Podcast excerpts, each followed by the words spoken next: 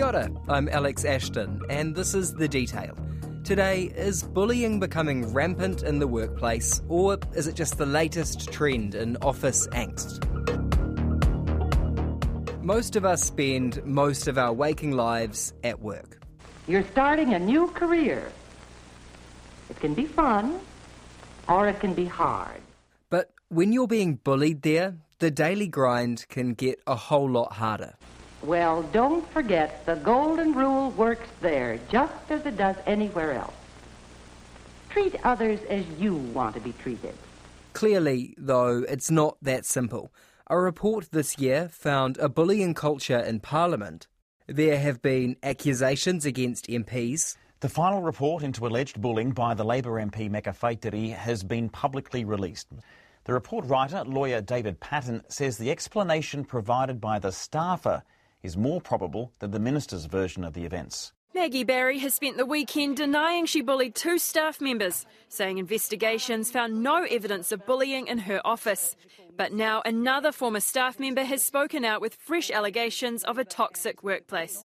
The legal profession found itself at the centre of a bullying storm, as have high profile public servants. Whilst the IPCA has found inappropriate behaviour, uh, there has not been uh, a clear uh, a threshold met uh, for the removal of Mr Haumaha from his role. Retirement Commissioner Diane Maxwell's been cleared of bullying and will return to work tomorrow. She was stood down in December after accusations from staff members. A Stats NZ survey done at the end of last year found one in ten workers felt bullied at work. A long serving police officer has spoken out about the bullying he's suffered at work, calling it a form of mental abuse which is widespread. Stories of rampant and widespread bullying in the police force are the most recent to come to light. Ben Strang is RNZ's police reporter. I've been hearing these stories for the best part of a decade. Um, back when I was a emergency services reporter at a community paper in Kapiti, I'd heard a few of these stories from people I was reporting on or people I was close to work in the police or you know family friends that sort of thing. But it wasn't until November last year that I started to formally ask people about it. So over over a 10 month period up until this month I was talking to as many people as I could who worked in the police either sworn or non-sworn staff. And yeah got up to 21 people over that 10 month period with similar stories. What's more, Staff members aren't making official complaints because of fears the information will go straight back to their bully, making matters worse. For the first story, 21 people had talked to us. That went out on a Monday morning, and over the next eight hours, the phone in the RNZ office was just going off. Um, it was crazy. There was, you know, I'd be on the phone to one police officer and you'd have, I think we maxed out at about four other phones ringing at the same time, all wanting to talk to me about the bullying story. Last week, RNZ reported the concerns of 21 police officers and non sworn staff members who said bullying was rife within the police.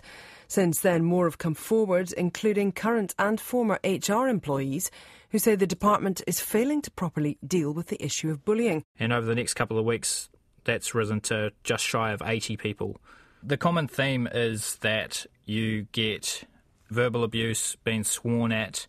You are excluded from work groups, so you're isolated. It makes you feel like you're not part of the team. Um, and that's only made worse if you do go through and make a complaint because then it's seen as you're complaining about your own mates. You know, snide comments, snide remarks, as one person put it, um, about being isolated from your team it, it's all very similar. Some of it's schoolyard stuff. I've heard of complaints um, from people who you know might not fit the policing mould. They might be overweight, and um, you know I've heard of Māori and Pacifica people in South Auckland who connect with the people who live there um, like nobody else in the police does, and is able to get results where you know other police officers weren't, but they've been bullied out of the police force because they were overweight or um, you know, might not have looked the part. I mean, this this is some of it is just schoolyard sort of stuff. And you say bullied out of the police force. Was it so bad that some people actually left? Yes, yeah. Um, a, a, lot of people have left. I mean, you're you're talking about some some people. I've had three or four people who have had suicidal thoughts after all of the bullying. They've thought that one way to get out is just to to end it. Essentially, um, one of those people is a person I talked to in February and March, and we did a story with him today. Detective Peter Farrell. He suffered years and years of abuse, and for a while there, he just thought the only way to get out was to to end it all, basically. You end up walking into work and you go into the station and you think, what's going to happen now? You know, uh, you dread seeing these people. Yeah, so Peter Farrell came to New Zealand, I think, in 2007 from Britain. So he's an ex British cop, he's an ex British Army soldier. Even when you're in the changing rooms and you, you, you're getting ready for work and they might be there and you just can't talk, you can't say anything, you become your feelings inside start taking over. He was very, very nervous to be meeting with us. It was him and his partner. We found a, a dark corner at a at a bar and just sat down and talked. Didn't record anything. I took some notes, and he was very scared about what would happen if the police found out that he was talking about this culture and said basically there's a, a, a, culture of fear in the police that and you can't talk out about this sort of stuff. You can't for lack of better words, he he said you can't shit on your own. It's it's a really tough um, scenario for him. So he was he was terrified. Butterflies in your stomach, but not butterflies of happiness or elation at meeting somebody. It's butterflies of nervousness of what's going to happen. In March, he was back in Wellington, and we set up a formal interview where we recorded him and had a chat with him, and, and it was much the same. He tried not to talk about anything that would identify where he was from or, or who had bullied him. Talking to him for just over an hour, he broke down in tears five, six, seven times talking about the things that have happened to him. And what sorts of things were those? It's very basic stuff. The the things he talked about, he said it, he never had anything physical happen to him because if that happened, the complaints process is pretty simple. You physically abused somebody, assaulted somebody, you're in trouble. I would prefer to call it mental abuse. Snide remarks, snide comments, acting towards you in a certain way, ignoring you, coming in speaking over. Why did he waive his anonymity? Anger. He was angry at uh, the commissioner, Mike Bush, for his comments on bullying. Basically, he thinks that Mike Bush is burying his head in the sand on the issue. He Mike Bush said that bullying is not widespread in the police. It's not a major issue that they have to deal with. And as the commissioner, I ensure that anything's followed up and we create a culture where it's safe for people to work. If we hear about it, we do something about it. Basically, Peter Farrell doesn't believe what these people are saying, and I think realised that while we have this bulk of people who are anonymous and talking to us about bullying, sometimes somebody has to put their face to it and their name to it for people to realise that this isn't something that's made up. It's actually happening. It's actually real. It's just this group of people. They get together and they just start and they don't stop until they get you. When they get you, they don't let you go. The other one is three of the women I've talked to say that when they complained about being bullied, their managers asked if it was just that they were on their period or something, which is astonishing, really. I mean, they, so they say that women they, are. Sorry, that happened when they raised the complaint. They were asked that. Yes, that's right. Yeah, they they raised a complaint. They said that they were being bullied by somebody, and a direct boss or, or the one above has just said, "Look." It was the senior sergeant who asked. Um, is the reason that you're so upset is, is it because you've got period troubles? which obviously wasn't the case.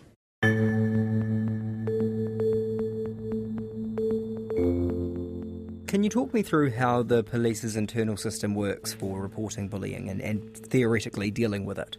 Well, there's a few different ways that it can be dealt with. One is their Speak Up hotline, um, which can be used in three ways. Basically, you can call an 0800 number and make a complaint through that. You can log into an online portal through the police intranet and put an anonymous complaint there, or you can talk to a, an on site harassment officer, I think they're called, uh, who will deal with the pla- complaint in person.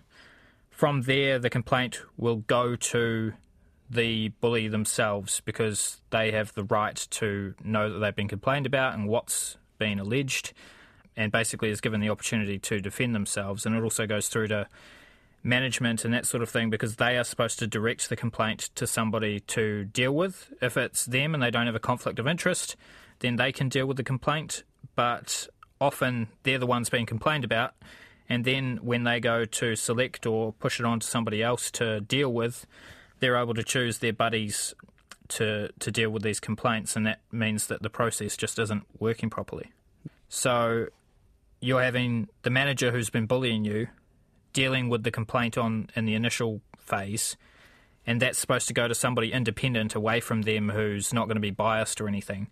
But instead, it might go to that manager's boss who has appointed that person because they like them or whatever it may be, um, and almost condones the bullying. That's the cycle that everybody seems to be describing within the police is you get promotions based on being part of the boys club and then you're protected by those people if complaints are made. And is that how the complainants describe the culture, boys' club?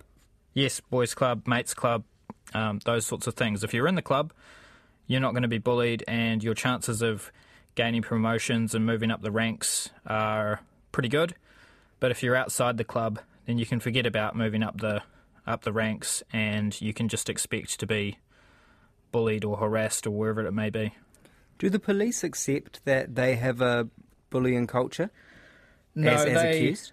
They they wholeheartedly reject the thought that they have a bullying culture. Um, the head of their human resources department, Kaye Ryan, has said that multiple times. They do not have a culture of bullying, but we have heard from them that there are problems with the complaints process, particularly the Speak Up hotlines. It obviously takes immense courage to come forward with a complaint about a, a colleague.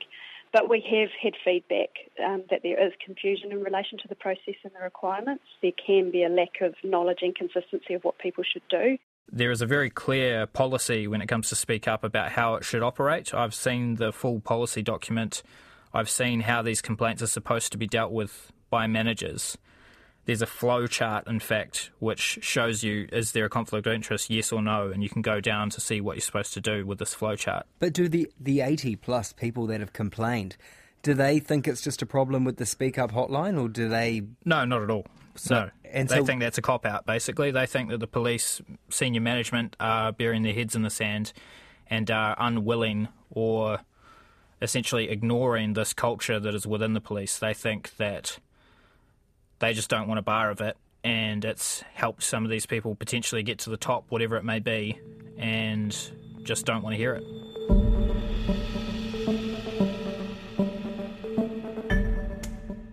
I have represented people who've worked for the police in bullying allegations, and so I'm not surprised that that's now some of those are now public. Caroline Rieger is an employment law partner at Morrison Kent and I'm definitely not surprised on a day to day basis to see that bullying has become a major headline in, in New Zealand around workplaces. Is bullying becoming more widespread, or are we just less tolerant of it?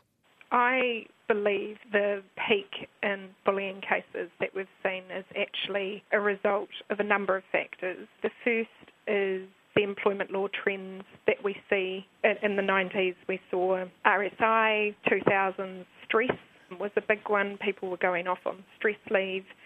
Then recently, because the Health and Safety at Work Act legislation came through in late 2015, early 2016, that has led to an increase in the number of bullying claims. And then, of course, recently we've seen the Me Too movement as well.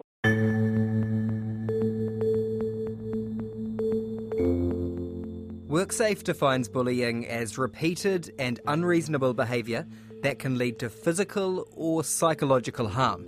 It is not, says WorkSafe, one off rudeness, setting high standards, or constructive feedback. Under health and safety laws, WorkSafe can take employers to court, but it says it only will when there's been a diagnosis of a mental health condition caused by the bullying. Between December 2013 and April this year, it received 228 complaints of bullying, but only investigated 20 of them. Is the line actually very clear cut between something like harsh management and bullying? So often I will be advising people who tell me they are being bullied when what it actually is is just day to day management. The WorkSafe guidelines are very clear about what is and isn't bullying, and reasonable expectations and high expectations are something that aren't. As long as you're being asked in a reasonable way, in a polite manner, and even sometimes in a strong manner, is still not bullying. So you're approached by people who say they're being bullied and they're not, but I guess you'd also get the other side too. So I have seen things that would make your skin crawl in terms of what people have to deal with in their day to day working environment. People work on average 8:30 till 5:30 every day and they're spending the majority of their lives at work and some people are being put through what can only be described as the worst working environments from a psychological point of view that any human being should have to endure in a first world country. Wow, what sorts of situations are you seeing? People screaming at their employees, people throwing things across rooms, the, the things that you would see on American television um, as examples of bullying.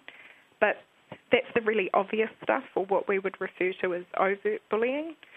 The stuff that's the scariest and harder things for people to deal with is what we refer to as covert bullying. So, undermining people, sending emails after an email's been sent saying, ignore what they've said, they don't know what they're doing, cutting people out of the loop so they can't actually do their jobs, denying them the ability to have work so they don't meet budgets, and then sort of the high school mean girls of you know getting the the clique together and excluding members of staff who don't fit within the mould. At what stage does it come to you? Because most employers have internal processes and stuff. So normally what has happened is they can't deal with it anymore. They've had something that's the straw that's broken the camel's back and they've started having an ability to sleep at night, noting deteriorations in their external relationships, whether that's with their friends and family, because they can't deal with what they have to deal with on a day to day basis.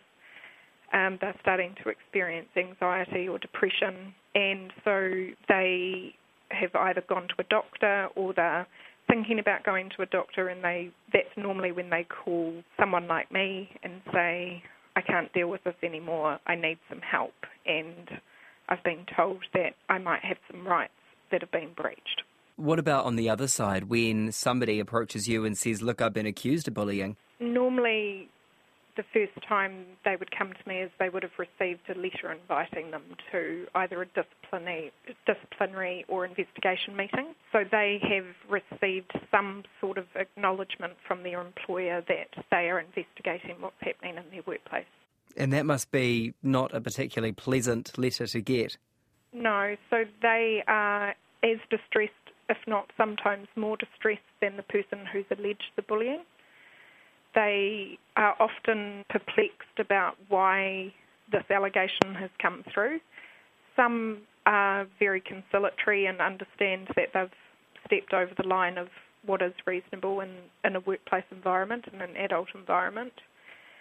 Some are very defensive because they consider that they have just been managing the employee or potentially the employee isn't the other employee isn't performing, and so they've been trying to work through with them why they're not performing, and then now they're being claimed. Uh, sorry, they're being accused of of bullying. Once an accusation has been made and an investigation starts, is there any coming back from that? I mean, sh- sure, you know there are lots of outcomes from an investigation, but really, once once it's started, can a workplace relationship recover? I have seen them recover. Um, they are the exception, not the rule, the recovery situations. that's normally with a very skilled facilitator coming into the work environment and getting agreements between the parties as how to each of them will behave. Uh, to the extent that I've seen a facilitation agreement where the employees have to they have a particular protocol as to how they address each other in the lift on the way to the office in the morning. Really, that specific? That's that specific because that sets up the whole day. So it was to the extent that you don't walk in and say good morning, you walk in and say morning, which is an acknowledgement that the other person is in the lift, but you're not opening up a conversation as to whether it is good or a bad morning. It is that specific. Wow. some of them are. Yeah. Some of, and some of them have to be, um, because that is how bad it is um, for the employees on a day to day basis. However, as I said before, that's the exception, uh, not the rule. My experience is that someone leaves the organisation you said before that there are trends in employment law, the RSI, the stress leave, and now bullying is sort of looks like the most recent employment law trend. Do you see it being a trend, something else coming up?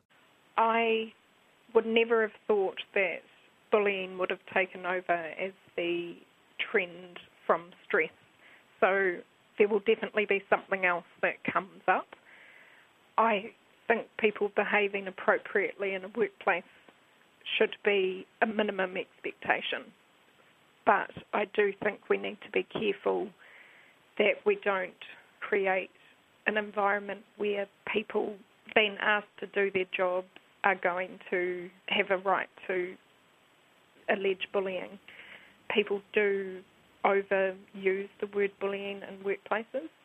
Harsh management and expectations they are very real things that people need to do on a day to day basis. You you need to ask someone to get something done. You need to say, look, you did something and you uh, you've done this piece of work and it's not to the standard that it needs to be. Can you please correct it? You need to be able to manage and train staff without at every turn being worried that you're going to get a bullying complaint against you but people need to also improve their skills and being able to have those hard conversations.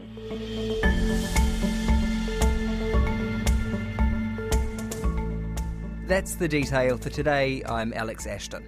The detail is brought to you by newsroom.co.nz, made possible by the RNZ NZ On Air Innovation Fund. Hit the subscribe button to stay across the detail every day. And if you're on Apple, please leave a rating as it helps other listeners find us. This episode was engineered by Rangi Powick and produced by Alexia Russell. Our associate producer is Kaitaki Masalamini. Ka kite ano.